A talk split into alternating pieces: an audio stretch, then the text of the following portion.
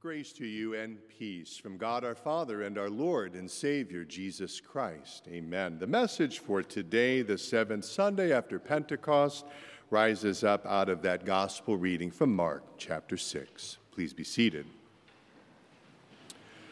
I hope you all enjoyed a very safe and happy 4th of July celebration this last week, and this is the kind of weather that we've been waiting for, isn't it? Glorious summer weather. It's not going to last, we know, but we will certainly enjoy it while it's here. As we travel along life's journey, we come to find out that rejection is part of that journey and it sort of follows us all through life. Some rejections are rather small and insignificant, others not so much.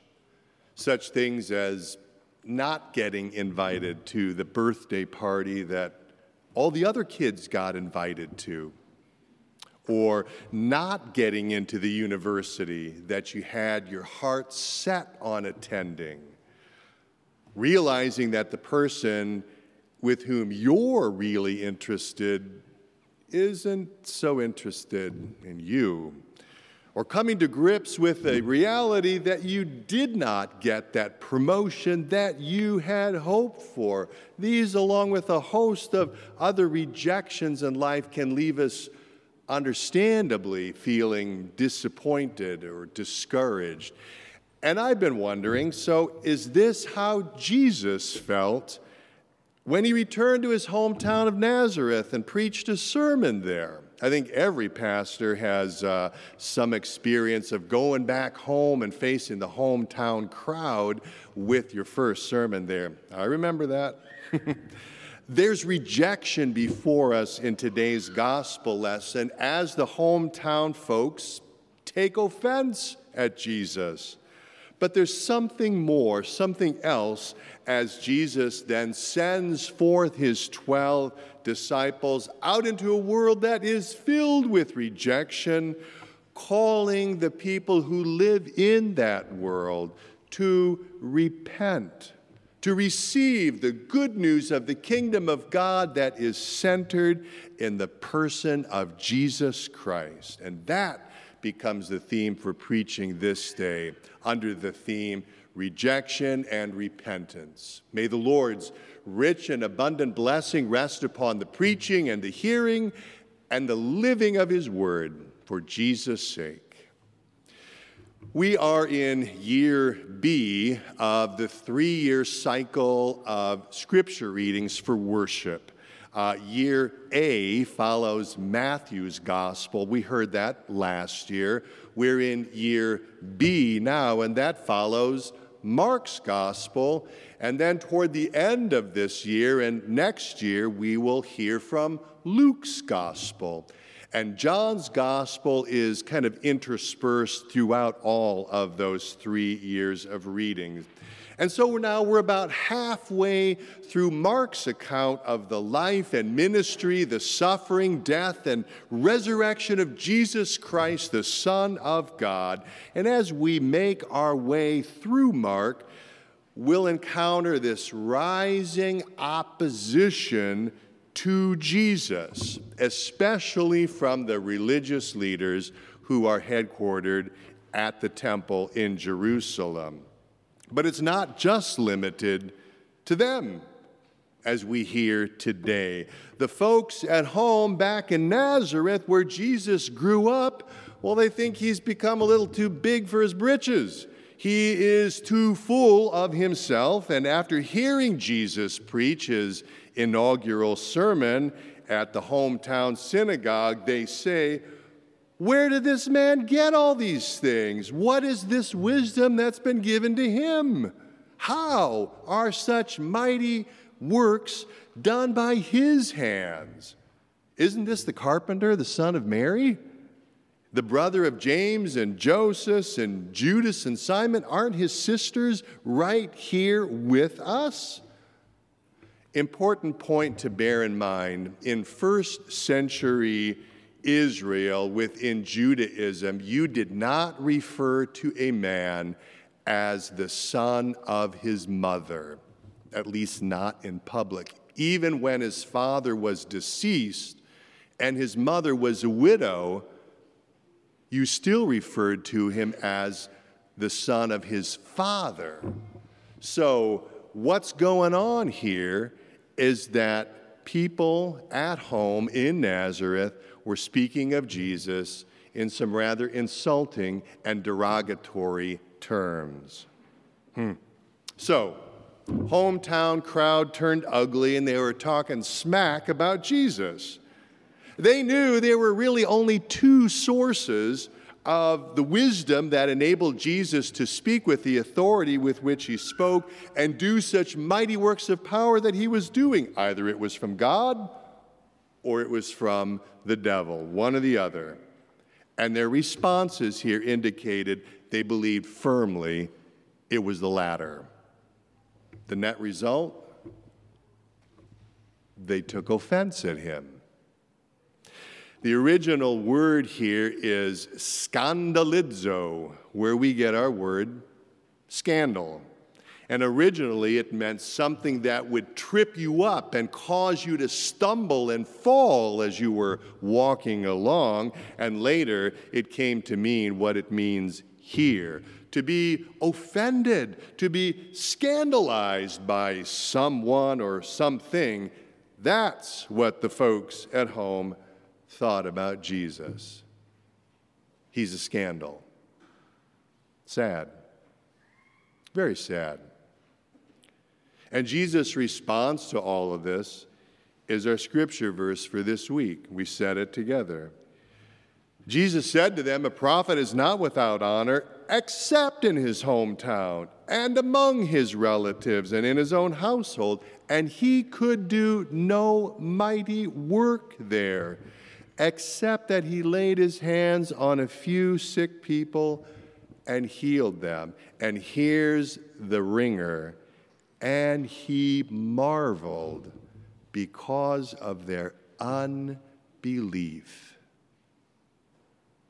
What a terrible and stinging indictment of the people's hard heartedness. Jesus marveled. He was amazed, astounded because of their unbelief.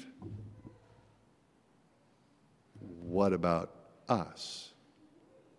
Now, we may not be from Jesus' hometown, but like those people, many of us have grown up with Jesus. We've known him all our lives.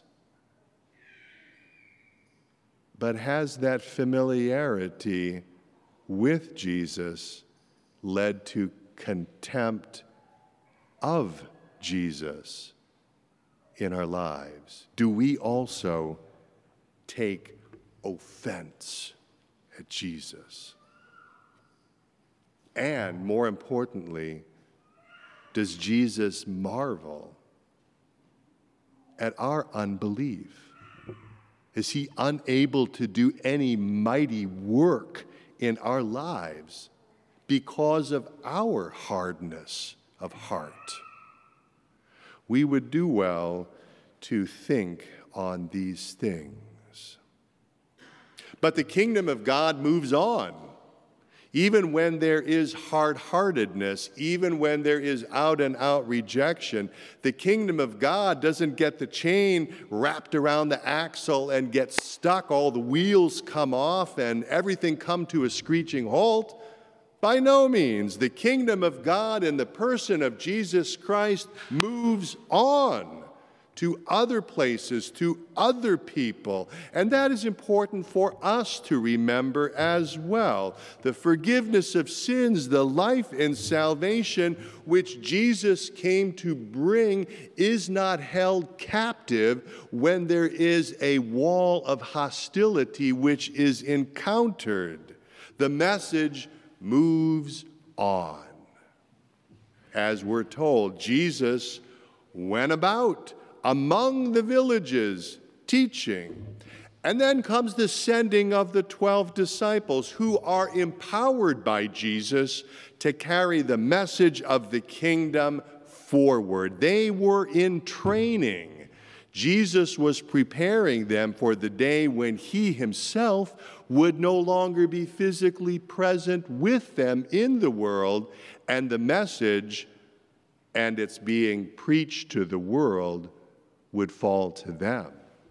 They're getting a taste of that now.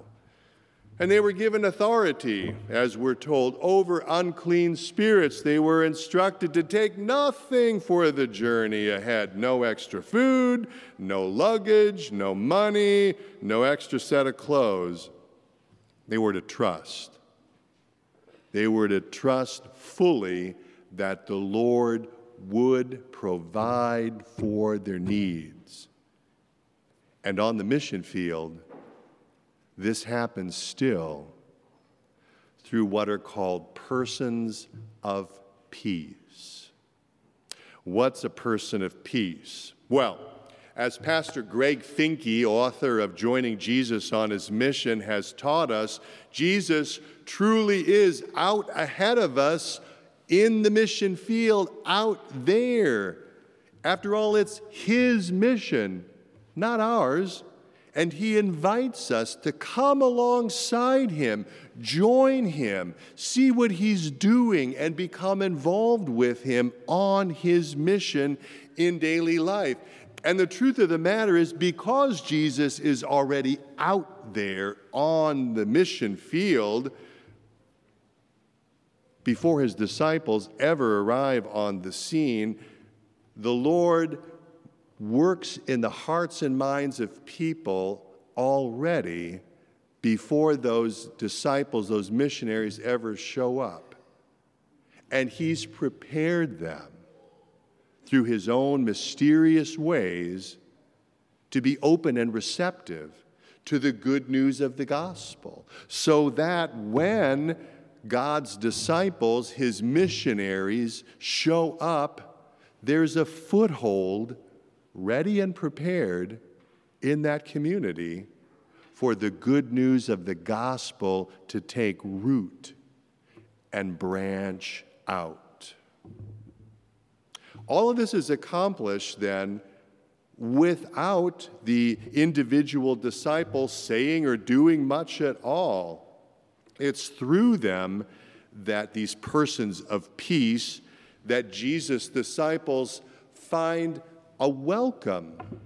They find a refuge. They find even a place to stay and meals to eat among these persons of peace. That is how the Lord works.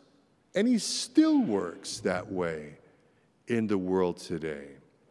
Our congregation is privileged to support mission efforts in a bunch of different ways, both stateside as well as overseas.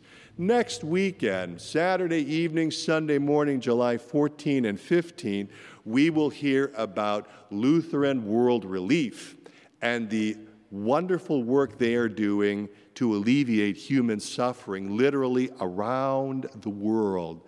We'll have a guest preacher, our former district president, Dr. John Diefenthaler, who sits on the board of directors with Lutheran World Relief. And following the morning service, there's going to be a care kit making event in the fellowship hall to which you all are invited. There's information in the weekly word as well as out on the credenza in the narthex. That's next weekend. Then the following weekend, Saturday evening, Sunday morning, July 21 and 22, we will be blessed to have Matt and Dee Dee Wasmond and their two daughters, Lily and Olivia, who serve on the mission field in Seoul, Korea. We support them, and they'll be back here visiting the congregations here in the States which support them. And they'll be telling and sharing how the Lord is working through them in the mission field in Seoul. And then the week that follows, Monday through Friday, July 23rd and 27th, the Lord is bringing the mission to us right through the front doors of the church with kids, kids, and more kids from the community and neighborhood who will be coming through those doors to be in St. John's Vacation Bible School. We've already had to close our registration for the little guys, the preschoolers. And it's an amazing thing when you stop and think about it. Most of the children attending are not members of our congregation, they come from the community. Some of them have church homes, many of them do not. But their parents bring them here, and we have the joy and the privilege of telling them about Jesus, not just for an hour, but for five days in a row. Who knows how the Lord is using those seeds, those gospel seeds that are being sown in the lives of these young children for the good of his kingdom? And so, right here at home, the mission field is all around us. It's in places like Seoul, Korea, and other spots around the world as well. But make no mistake about it, the mission field is here. It's as close as our homes and neighborhoods, our places of work, where we go shopping.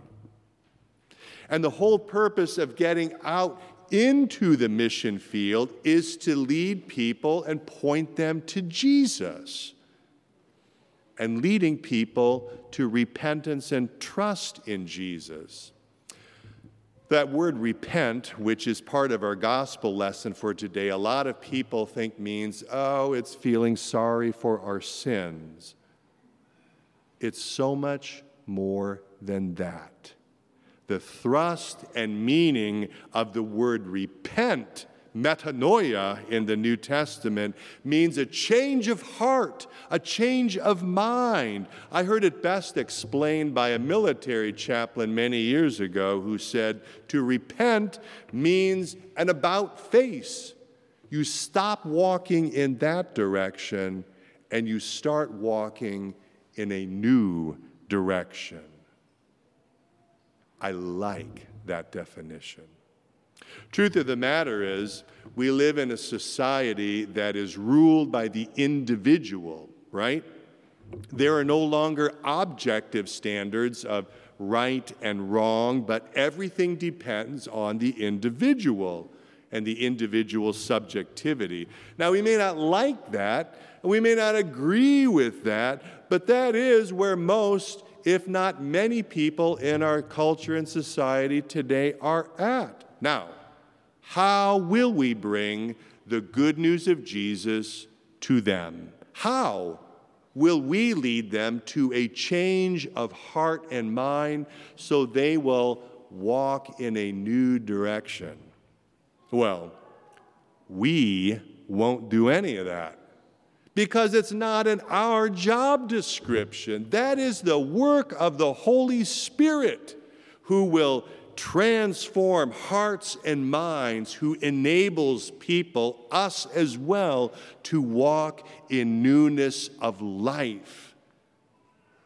The Spirit does indeed work through the baptized people of God, connecting us with friends with neighbors, with coworkers, with people at the coffee shop, wherever we might be, and those become fertile mission opportunities.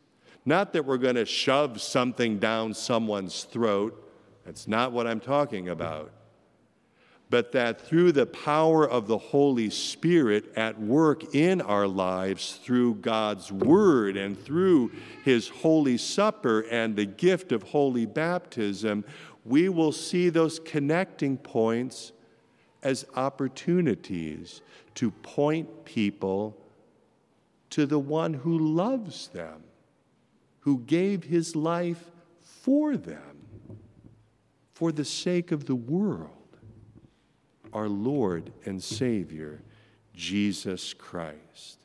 It is our great privilege, it is our eternal joy to point people to Jesus because it is only in Jesus that there is full and free forgiveness of all our sins. Not just some, but all. We don't buy this, we don't earn it, we don't deserve it. It comes as God's free and gracious gift to us in Jesus. No strings attached.